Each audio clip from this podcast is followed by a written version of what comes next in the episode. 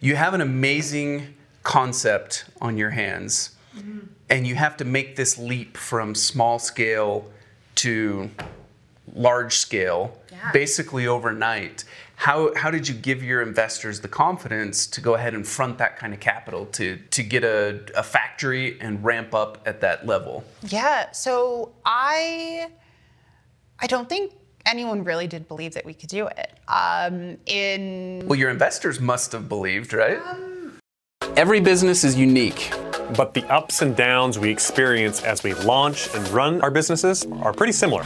We're Harmon Brothers, the team behind Pooping Unicorns and other weird but successful video ads you've probably seen. We help businesses grow through unforgettable video marketing, and we're no stranger to tricky situations. In fact, we embrace them. The goal of this podcast is to show how your crappy circumstances could be the golden opportunity that leads to your next success.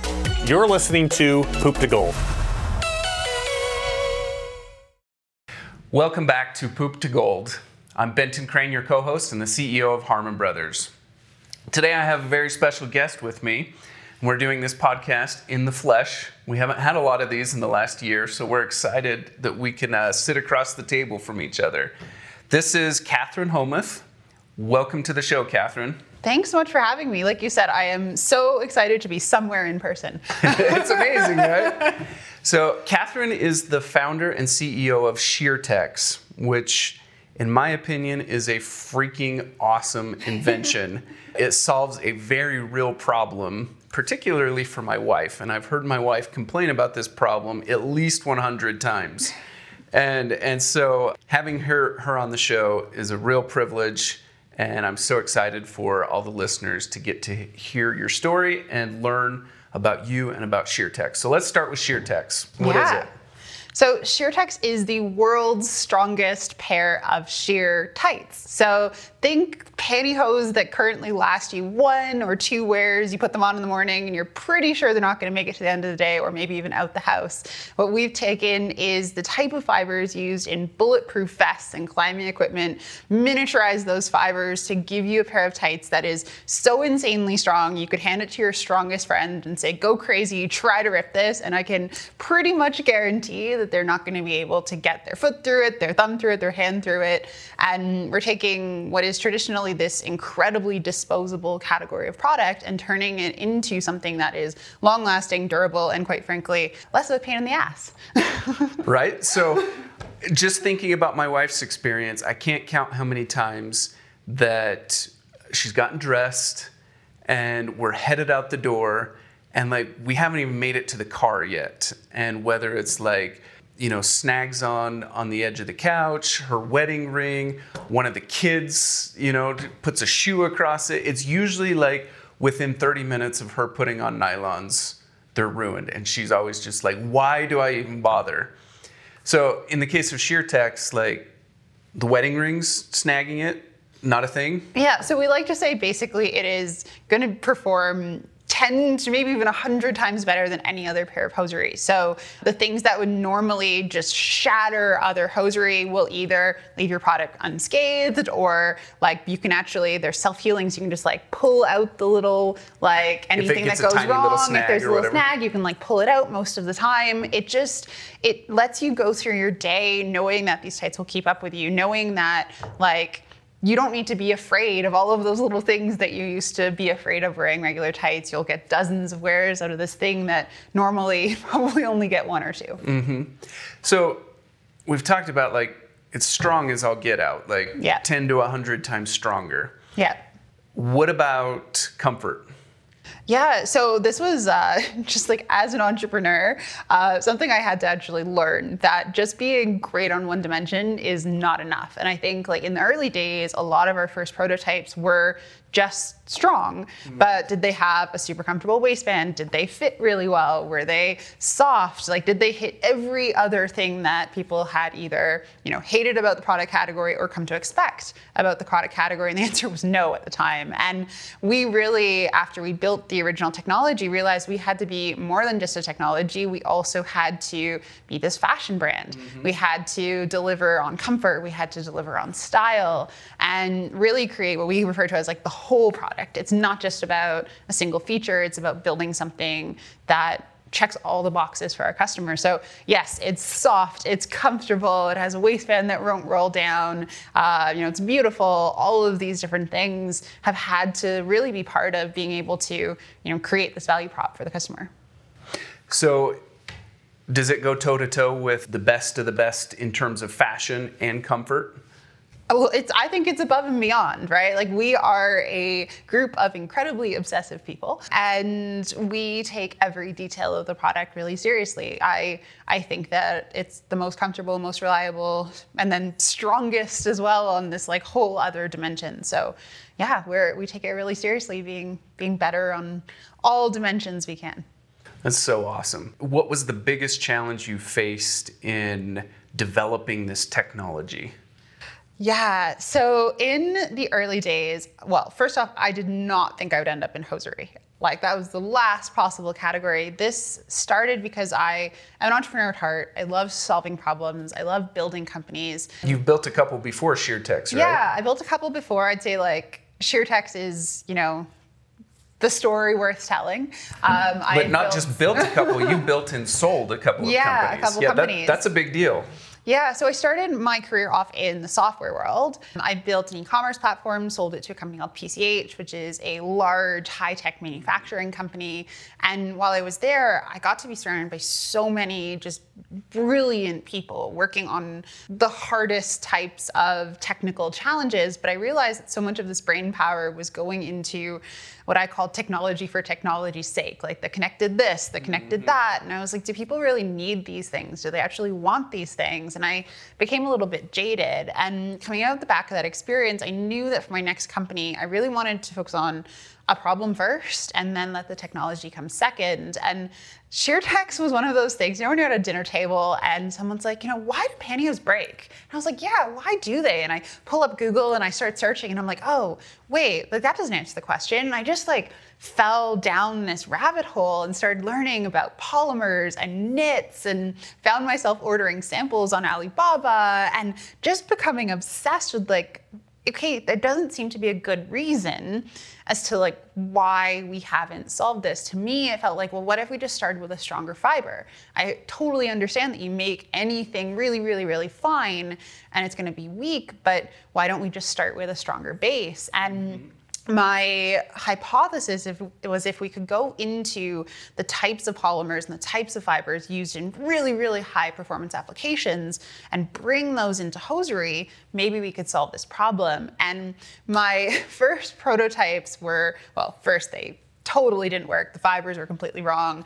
But about six months into it, I found the polymer category that we work with today. And I got a sample and I got a really angry note from the factory that made the sample saying that the fiber was so strong it broke all of the machines that they put it on. they managed to hack off this tiny little piece and they shipped it to us. And I remember like driving to meet the FedEx truck because I just couldn't wait to see this sample took it out of the package.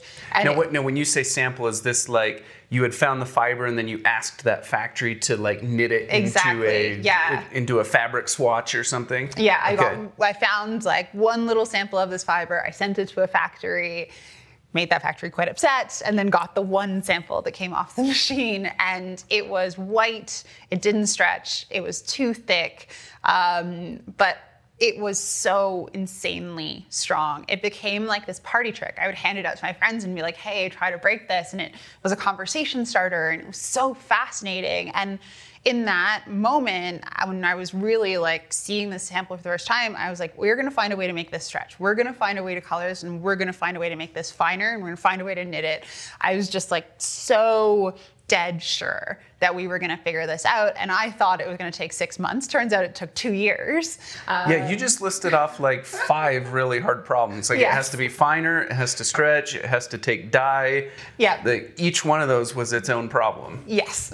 okay, so, so two years of problem solving. Exactly. And we shipped our uh, first like final version of the product, which would have been February of 2019. And we did it out of our own factory because we realized that in order to iterate as fast as we needed to iterate, in order to have a manufacturer willing to deal with all of the problems, we probably needed to be that manufacturer ourselves.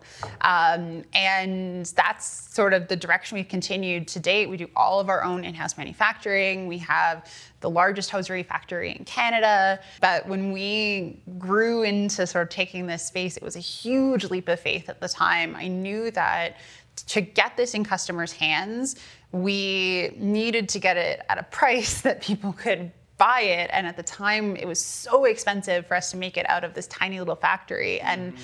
we knew that the only way to really make this work was to make the leap to larger scale manufacturing. So we've raised a lot of money. Um, we, at the time we're closing our Series A, took over this factory and then grew from about 10 people to 100 people in about 60 days And taking over that factory and been kind of strapped on for the ride ever since. so this factory that you took over, yeah. is it continuing to make traditional hosiery, if you will, so that it can kind of like pay the bills while SheerTex gets up and grows, or you that guys might have already, been a smart idea. So, so you guys are already at, at the scale where you have hundreds of employees manufacturing SheerTex. Yeah, that so is phenomenal. Over overnight, we grew it to the scale that we needed to operate the business basically in that 60 days. So yeah, today we're about 170 folks wow. all working out of the factory, all making pantyhose. how did you how did you give your investors the confidence um, to uh, uh, let me see how to how to ask this question. So you have an amazing concept on your hands. Mm-hmm and you have to make this leap from small scale to large scale yeah. basically overnight. How, how did you give your investors the confidence to go ahead and front that kind of capital to, to get a, a factory and ramp up at that level? Yeah so i i don't think anyone really did believe that we could do it. Um, in well your investors must have believed right? Um, so i think that it was the biggest concern. It was the, okay, like I believe in the vision, I believe in what you're trying to do, but I don't think you understand how hard it is to run a factory. I don't think you understand what it means to like get something to the next scale. Like I don't think you understand like when you say you're gonna do this amount of sales, like how are you actually gonna make that? And I wouldn't say that we had particularly great answers to a lot of these questions, but I had this vision and this, in many ways, this just like blind stubbornness that we were going to figure it out. And I think in the early days, like at that point in time, it was, you know, it wasn't growth stage capital, it was seed stage capital. Mm-hmm. And really, it was investors investing in, like, quite frankly, me and this vision and like this like idea that we would figure it out. And when we sort of did our larger raise. That was our first. I think the first one was about well, the second one actually was about four million. The third one was about 10 million. By the time we were doing that 10 million dollar raise, we had grown sales quite a bit, but we had also identified the factory that we were moving into. And I think that as people saw, like, oh, they're serious, this is actually happening, it made it easier for people to be like, okay, like, this might actually be real. Um, but even at the time, I, I, don't think it was particularly clear. I give a lot of credit to our early investors for really just kind of believing for in the believing vision. in you.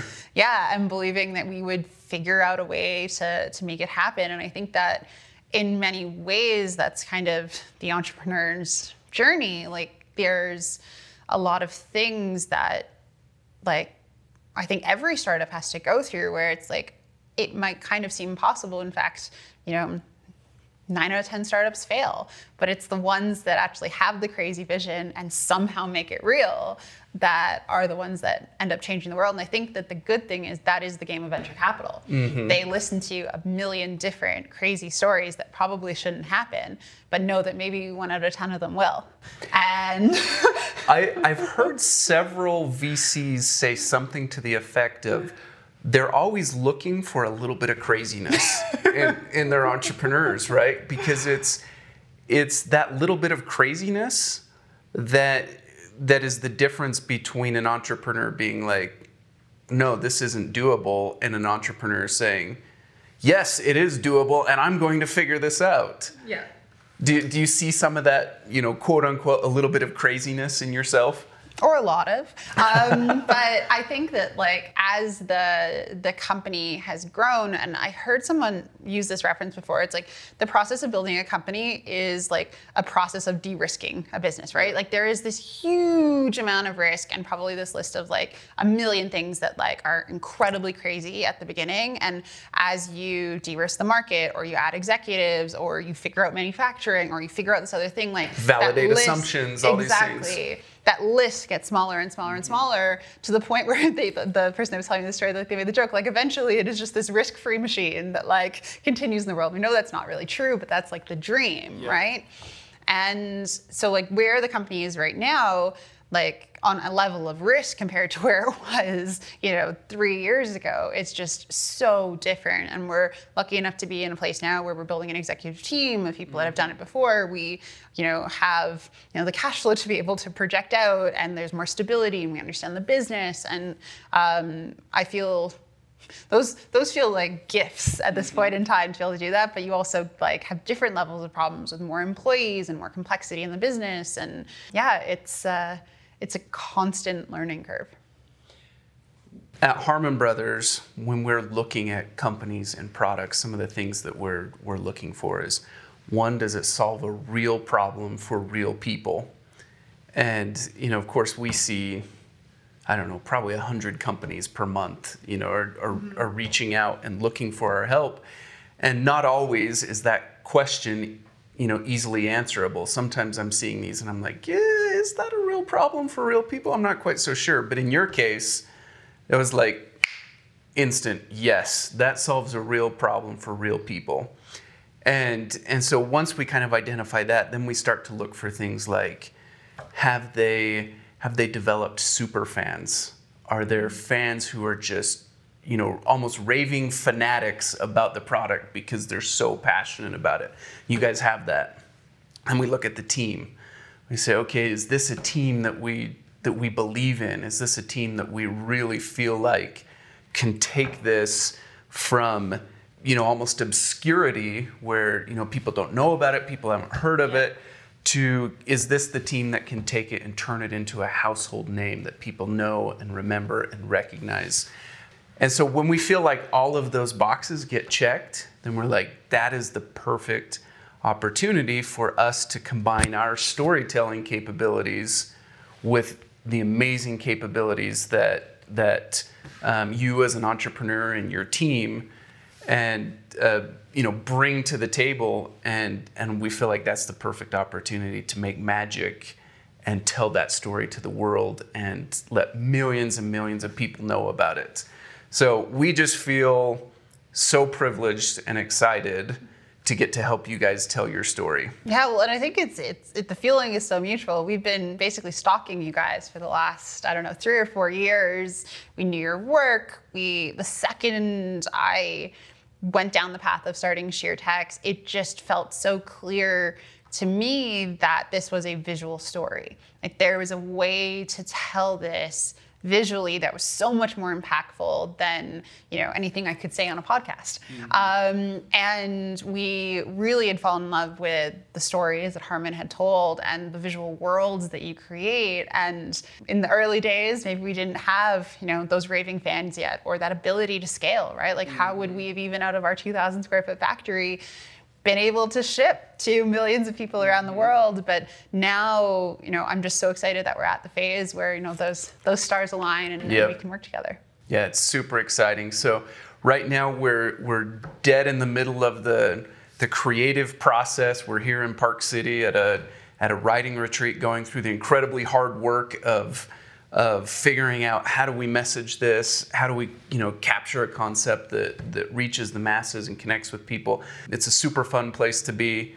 Tons of hard work but this is also like it, it's so fun to just feel all of the optimism and excitement around like where do we get to take this and where do we get to go with this? So for our listeners stay tuned. Yes, I am so, so excited. And in the early days, I was like doing all of our script writing and making all our videos. And now to have a team of people that are so skilled in their craft being able to work on it and see those visions become reality, I, I couldn't be more excited. It's awesome. Yeah. All right, Catherine, let's wrap up. I want to hear what piece of advice do you have for our listeners? So we're we're what we're about two thirds of the way through 2021 at the time of this recording.